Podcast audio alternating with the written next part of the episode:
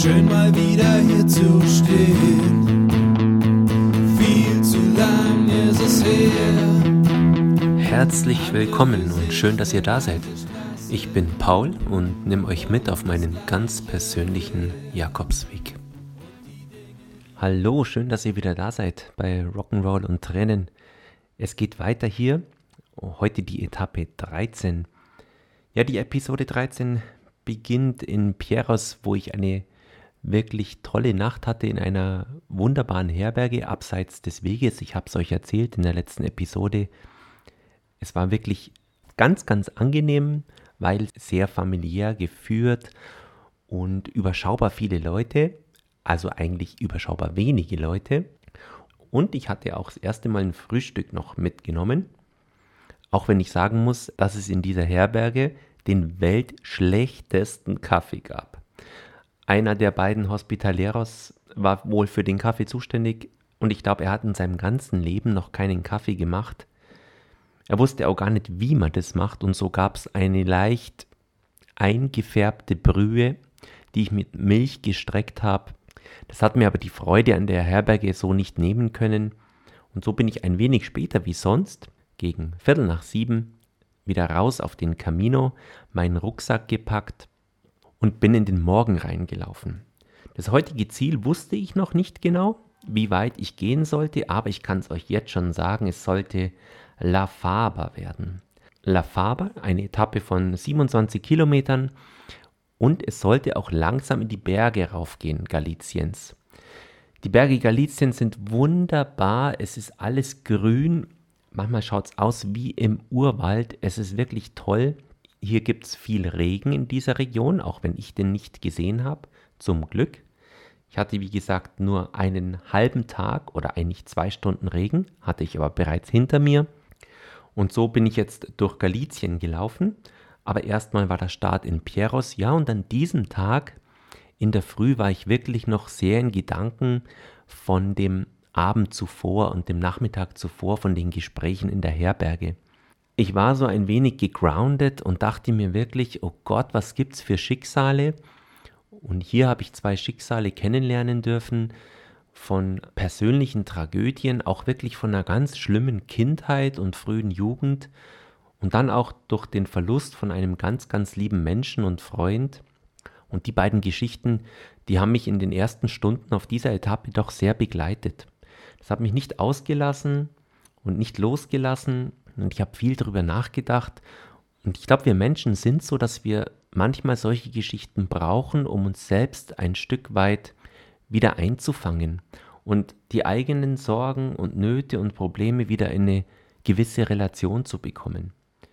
Ich war da dann ganz still und bin so gelaufen. Und heute sollte eine Etappe sein, die am Anfang, vor allem bis Mittag, kein schöner Weg sein sollte. Es ging viel an der Straße entlang, sehr befahren und so kam ich irgendwann nach Villafranca del Bierzo.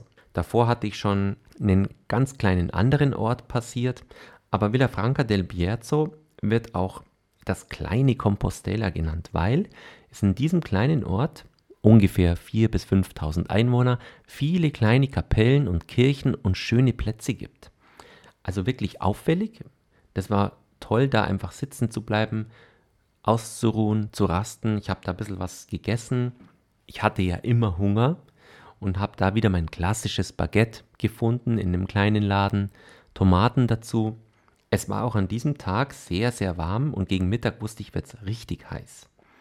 Und so habe ich das kleine Compostela Villafranca del Bierzo genossen. Habe mir auch in einem kleinen Café ein Cappuccino gegönnt und bin so meinen Gedanken nachgehangen. Und immer wieder kam der Tag zuvor, der Abend zuvor und die Gespräche, die es in dieser Herberge in Pieros so gab für mich. Ja, und in Villafranca del Bierzo hat man zwei Möglichkeiten und das wird auch in allen Reiseführern beschrieben. Ich hatte hier die Möglichkeit, weiter an einer stark befahrenen Straße zu laufen oder ein wenig in die Berge abzubiegen. Das hätte aber bedeutet, einige Höhenmeter und einen gewissen Umweg in Kauf zu nehmen. Das ist der sogenannte Camino Duro, der da abzweigt. Ich habe mich dagegen entschieden, weil ich wollte einfach vorankommen. Es hat mir auch nicht so viel ausgemacht, an der Straße zu laufen. auch wenn ich dann einsehen sollte, dass es wirklich eine stark befahrene Straße war und da war wirklich viel Verkehr. Das Gute war, dass die Pilger durch so eine Betonmauer geschützt waren. Und so bin ich mit meinen Mitpilgern, die immer zahlreicher wurden gegen Ende. Ich habe schon gemerkt, ich nähere mich langsam allmählich Santiago und so kamen hier immer mehr Pilger dazu. Auf jeden Fall waren wir Pilger durch diese Betonmauer doch ziemlich geschützt. Irgendwann hatte ich diese Schnellstraße hinter mir und es ging wieder auf ganz kleinen Nebenwegen durch immer wieder kommende kleine Ortschaften. Auch mal bloß zwei, drei Gehöfte. Und so sah ich auf einer Straße dann auf einmal in großen Buchstaben geschrieben, ich habe Hunger. Und es war wie bei der Tour de France ganz groß in Deutsch geschrieben, ich habe Hunger. Das war irgendwann nachmittags gegen 14 Uhr und es hat mir aus der ganzen Seele gesprochen, weil, wie ich euch schon erzählt habe, dadurch, dass man den ganzen Tag läuft, verbrauchst du wirklich so viel Kalorien, die du eigentlich kaum zu dir nehmen kannst. Und ich hatte wirklich viel Hunger und in diesem Moment war es wie ein Wink des Schicksals, dieses Ich habe Hunger. Ich bin stehen geblieben und musste einfach nur herzhaft lachen und dachte mir dabei, wie geht es den ganzen anderen Mitpilgern aus der ganzen Welt, die das vielleicht gar nicht verstehen, weil sie es gar nicht lesen können? Der eine oder andere wird sich übersetzen lassen. Und wenn er sich übersetzen hat lassen durch sein Handy, wie auch immer, dann werden bestimmt einige an dieser Stelle stehen geblieben sein und geschmunzelt haben. Und so lief ich dann weiter und kam in ein ganz kleines Nest, auch nur wenige Häuser, vielleicht fünf, sechs Bauernhöfe. Da habe ich mich zwischen zwei Häuser an den kleinen Bach gesetzt. In Spanien ist auch so, dass in der größten Mittagshitze oft die Läden zu sind und die Leute ihre Anwesen, es schaut ein wenig verlassen und manchmal verbarrikadiert aus, aber sie schützen sich vor der Sonne. Und ich saß so im Schatten von dem einen Bauernhaus an dem ganz kleinen Bach und wollte einfach ein bisschen ausruhen, habe meine Beine in den Bach gehangen und dann geht hinter mir so eine Holztür auf von einem der Höfe. Und es kommt eine ganz alte Frau raus, bäuerlich gekleidet und man wusste, die hat ihr ganzes Leben in diesem Bauernhaus verbracht und hat auch ihr ganzes Leben mit diesen Pilgern verbracht. Und sie kommt zu mir und hält die Hände zusammen und ich sehe, wie sie in ihren Händen Nüsse, Walnüsse hält.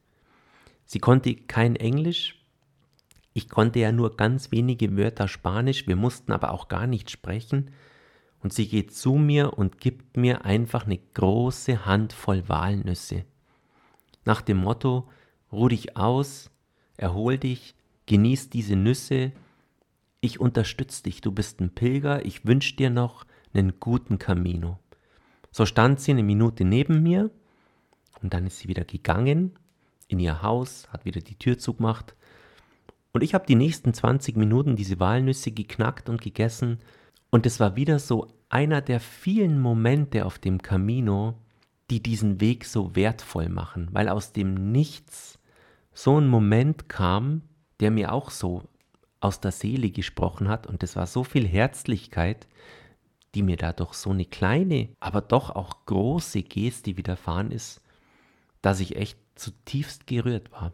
Es war einfach schön habe die Nüsse da gemampft, habe dann echt geschmunzelt, weil ich mich so gefreut habe. Und irgendwann habe ich meine Schuhe wieder anzogen und habe mich wieder auf den Camino gemacht. Ich wusste nämlich, ich bin noch gut drauf und ich greife ein wenig an. Ich, es geht noch weiter den Berg herauf. Das wollte ich unbedingt. Es stand nämlich Osebrero an. Osebrero ist ein ganz schönes kleines Dörfchen erzähle ich euch noch mehr dazu, wenn ich es dann erreiche, aber das sollte nicht in dieser Etappe passieren.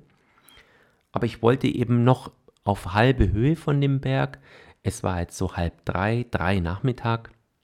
Und so habe ich mich auf den Weg gemacht und bin noch durch einige kleine Dörfle gekommen. Es hat sich jetzt gehäuft, es kam wirklich alle zwei, drei Kilometer ein kleines Dorf. Das heißt, man konnte sich auch verköstigen. Ich habe nochmal einen kurzen Cappuccino getrunken und habe einfach gehofft, dass ich eine Herberge finde. Nach wie vor hatte ich ja keine Möglichkeit, Herbergen zu reservieren. Ich hatte kein Smartphone, ich habe nur ein Nottelefon dabei gehabt, das habe ich aber nicht benutzt und bin einfach auf gut Glück auf diesem Camino gelaufen und habe gehofft, dass es irgendwo ein Bett für mich geben wird. Die Erfahrung der letzten Tage hat gezeigt, dass es mal funktioniert, aber nicht immer ganz leicht war. Und so muss ich doch zugeben, dass es, je später der Nachmittag wurde, dass ich immer ein Stück weit nervös wurde. Jetzt rückblickend muss ich sagen, würde ich den Camino nochmal laufen und ich werde ihn irgendwann nochmal laufen, würde ich mir schon die Sicherheit von dem Smartphone gönnen. Vor allem würde ich mir die Sicherheit gönnen, dass ich mir mal ein Bett im Vorfeld reserviere. Das ist tatsächlich was, was einen, glaube ich, noch entspannter pilgern lässt, wenn man weiß, man hat abends sein Bett reserviert und man kann sich noch mehr Zeit lassen unterwegs. Ich war jetzt zunehmend getrieben, weil ich nicht wusste, kriege ich was, wo kriege ich was und habe aber immer um mich herum Mitpilger gesehen, die Vormittag schon angefangen haben, sich um das Bett zu kümmern, wo sie heute abends nächtigen werden. Also tatsächlich für den nächsten Camino würde ich empfehlen, ein Smartphone mitzunehmen. Euch kann ich auch empfehlen, nehmt es mit, lasst es so viel wie es geht in der Tasche, dass man sich ein bisschen frei macht von diesem Smartphone-Konsum, den man eh schon viel zu viel betreibt. Aber zum Thema Herberge und Betten reservieren ist es wirklich ein Vorteil, weil es nimmt unglaublich Druck und es entspannt einen ungemein. Wenn du vormittags schon ein Bettchen hast, dann pilgerst du den Tag ganz entspannt. Der Weg nach oben dann war wunder, wunderschön. Das waren Hohlwege, oft überwachsen mit wirklich wilden Bäumen. Sehr toll. Man hat förmlich gespürt, dass hier seit Hunderten von Jahren Pilger unterwegs sind. Man hat an den Steinen gesehen, wie sie abgelaufen waren. Man hat auch immer wieder Pilger getroffen. Ich habe immer wieder Pilger rechts und links am Wegesrand sitzen sehen, die sich ausruhen, die mir Buen Camino wünschen. Es gab auch immer wieder kurze Gespräche. Aber ich wollte vorankommen, weil mein Ziel hieß an diesem Tag La Faba. Das habe ich mir dann rausgesucht. Das ist so auf halber Höhe. Aber man hat doch einige Höhenmeter zu machen gehabt. Das war auf 900 Höhenmeter. Und ich musste so 400 Meter aufsteigen. Und in La Faba angekommen, hat sich dann eine Herberge gezeigt. Ist ein großes altes Haus. Und alle Leute, die an der Herberge gearbeitet haben, haben Deutsch gesprochen. Das hat mich sehr gewundert. Ich habe es dann erst gelesen, dass das eine Herberge ist, die von einem Verein aus Baden-Württemberg betrieben wird. Hospitaleros immer wieder ihre Zeit dort verbringen, einige Wochen, manchmal zwei Monate und dann ausgetauscht werden. Und die einfach diese Herberge betreiben. Der Verein heißt Ultreia. Und so habe ich mich da angestellt und habe da auch ein Bett bekommen. Allerdings, ich kam in diese Herberge rein, durchschnittlich sauber, durchschnittlich gut aufgestellt alles. Aber der Schlafsaal hat mich wirklich erstmal uh, uh, uh, ein wenig abgeschreckt. Es war nämlich ein Schlafsaal mit zwischen 30 und 40 Betten und ich wusste, diese Nacht wirst du vielleicht kein Auge zumachen, weil auch diese Herberge mittlerweile ganz schönen Pilgerandrang hatte. Und in so großen Schlafsälen, ich habe es euch schon erzählt, kehrt eigentlich nicht wirklich Ruhe ein die ganze Nacht.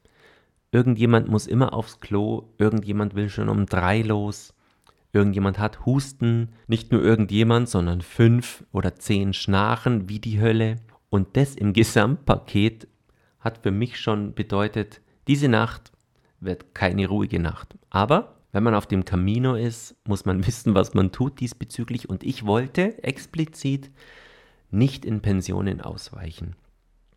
Es gibt immer wieder Optionen, dass man wirklich ein Doppelzimmer oder ein Einzelzimmer buchen kann in kleinen Pensionen. Aber auch hier in der Nähe hätte mich das deutlich über 30 Euro gekostet und das wollte ich nicht ausgeben. Ich war ein Stück weit hart zu mir selber und dachte mir, das gehört zu meinem Erlebnis des Caminos dazu, dass ich in die Herbergen gehe, die der Weg mir bietet. Und so kam es auch überhaupt nicht in Frage, aus dieser Herberge wieder zu gehen, sondern ich war froh, mein Bett zu haben, habe mein übliches Ritual dann begonnen mit erstmal ankommen, meinen Schlafsack ausbreiten, meine Wäsche sortieren, Wäsche waschen gehen. Ich habe immer geschaut, so auch hier, dass ich Leute finde, mit denen ich mir eine Waschmaschine teile das ist überhaupt nicht so wichtig wegen dem Geld, sondern das ist deswegen wichtig, dass man überhaupt mal an so eine Waschmaschine kommt. Ihr müsst euch vorstellen, diese Herbergen haben meistens eine, die großen manchmal zwei Waschmaschinen. Und wenn da jetzt 60, 80 Leute ankommen und jeder eine Waschmaschine für sich haben wollen würde, das geht nicht. Es geht sogar nicht, wenn sich zwei Leute zusammentun. So ist es zwangsläufig notwendig, dass sich Leute zusammenschließen und ihre Wäsche waschen. Es ist auch so, dass ich gar nicht viel hatte. Ich hatte Unterwäsche und hatte ein T-Shirt und das war's. Weiter habe ich meine Strategie verfolgt, meine Socken nur alle sechs, sieben Tage zu waschen. Ihr werdet jetzt wieder sagen, ist ja ekelhaft, aber ich war auch überzeugt davon, dass diese Wolle nicht aufgeraut werden darf. Ich hatte nach wie vor keine Blasen und bin damit gut gefahren. Und so habe ich mich darauf beschränkt, natürlich zu duschen und meine Füße zu waschen und dann mit Hirschtalg einzuschmieren und zu massieren aber meine Socken sind nur raus zum Lüften und den Rest habe ich gewaschen. Und so auch an diesem Tag habe ich mich dann mit ein paar Leuten zusammengetan, habe meine Wäsche gewaschen und war sehr erfreut, dass in dieser Herberge ein neues Badehaus gebaut wurde. Bedeutet, es waren Picobello-Duschen, ganz neu, neue sanitäre Anlagen, wirklich alles vom Feinsten, was allerdings später am Abend definitiv die Küche nicht hergegeben hat. Hier wäre es dringend notwendig gewesen, dass mal eine Renovierung kommt. Mittlerweile wird es auch passiert sein. Aber diese Herbergsgesellschaften und Vereine kalkulieren natürlich die Übernachtungskosten so knapp, dass kaum Geld da ist, um größere Renovierungsaktionen zu starten. Beziehungsweise das passiert immer in Eigenleistung und das dauert einfach einige Jahre. Apropos, ich war in Galizien und in Galizien durfte diese Gesellschaft als Betreiber von der Herberge auch gar nicht verlangen, was sie wollten, sondern in Galizien waren 5 Euro pro Übernachtung pro Pilger vorgeschrieben. Das heißt, die ganzen Herbergen haben keine Wahl, sondern sie müssen dem Pilger die Übernachtung für 5 Euro anbieten und das Einzige, wie sie sich sonst finanzieren können, ist, dass sie für Frühstück oder für Abendessen, für Pilgermenüs Geld verlangen und so ein bisschen zu Einnahmen kommen. Aber auch hier hat die Übernachtung 5 Euro gekostet.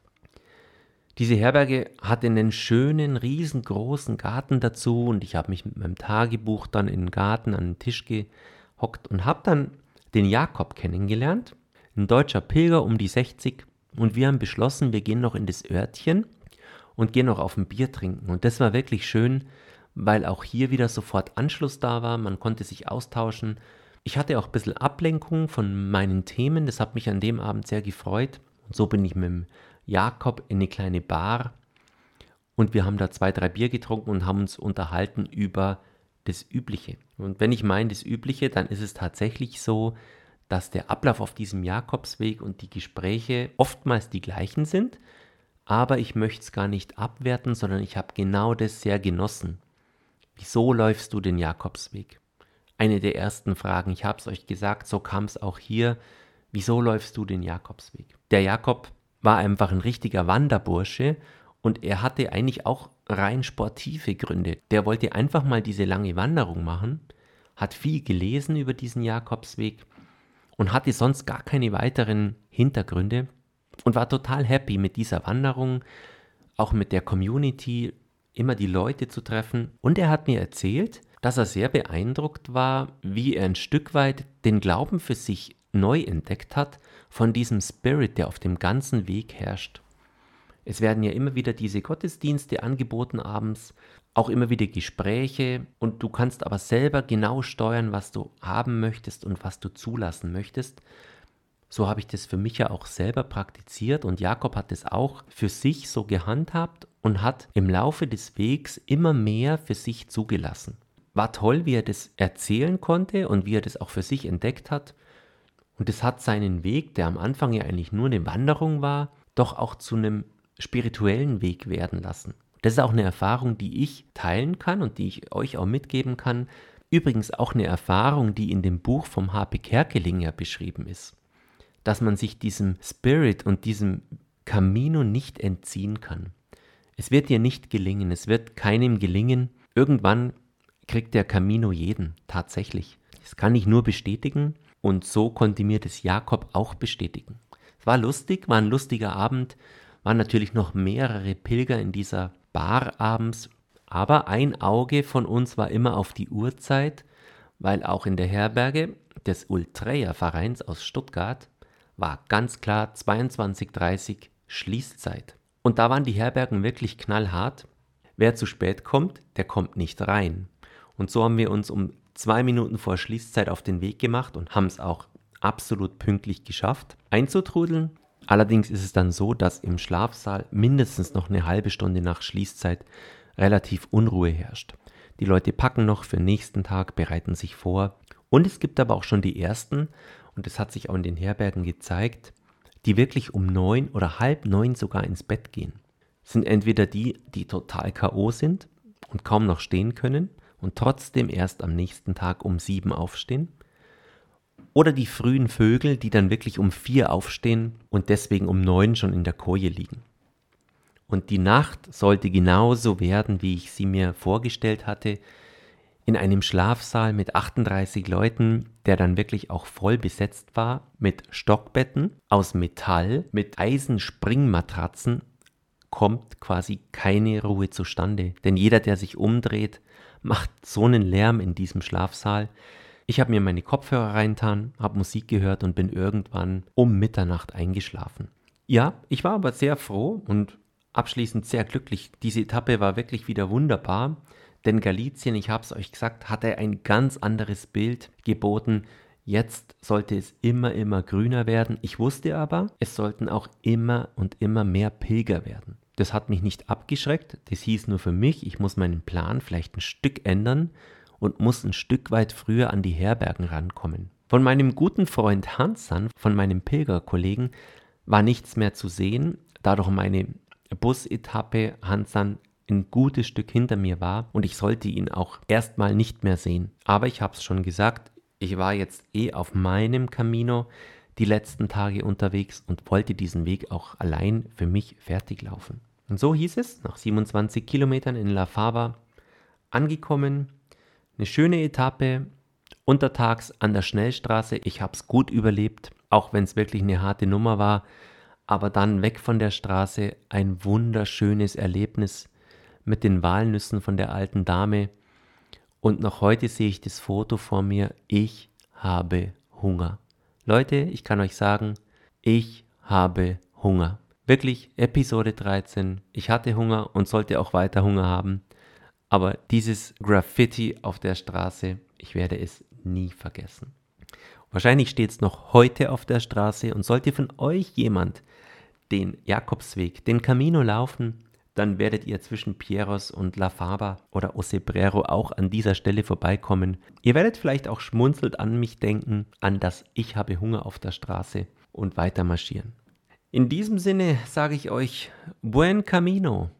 Ja, Rock'n'Roll und Tränen, es war wieder ein interessanter Tag, aber rückblickend muss ich sagen, war jeder meiner Tage bisher auf dem Camino interessant, tief, bewegend, auch schwer, überhaupt nicht einfach, sehr emotional. Und so sollte es auch weitergehen, aber das genau macht diesen Weg aus. Und solltet ihr euch auf den Weg machen, auf den Camino Frances oder auf welchen Jakobsweg auch immer ihr gehen wollt, kann ich euch nur sagen, die Emotionen werden euch überfluten. Und das sollte man einfach nur zulassen. Passt auf euch auf, alles Gute, bis bald schon, wenn es weitergeht.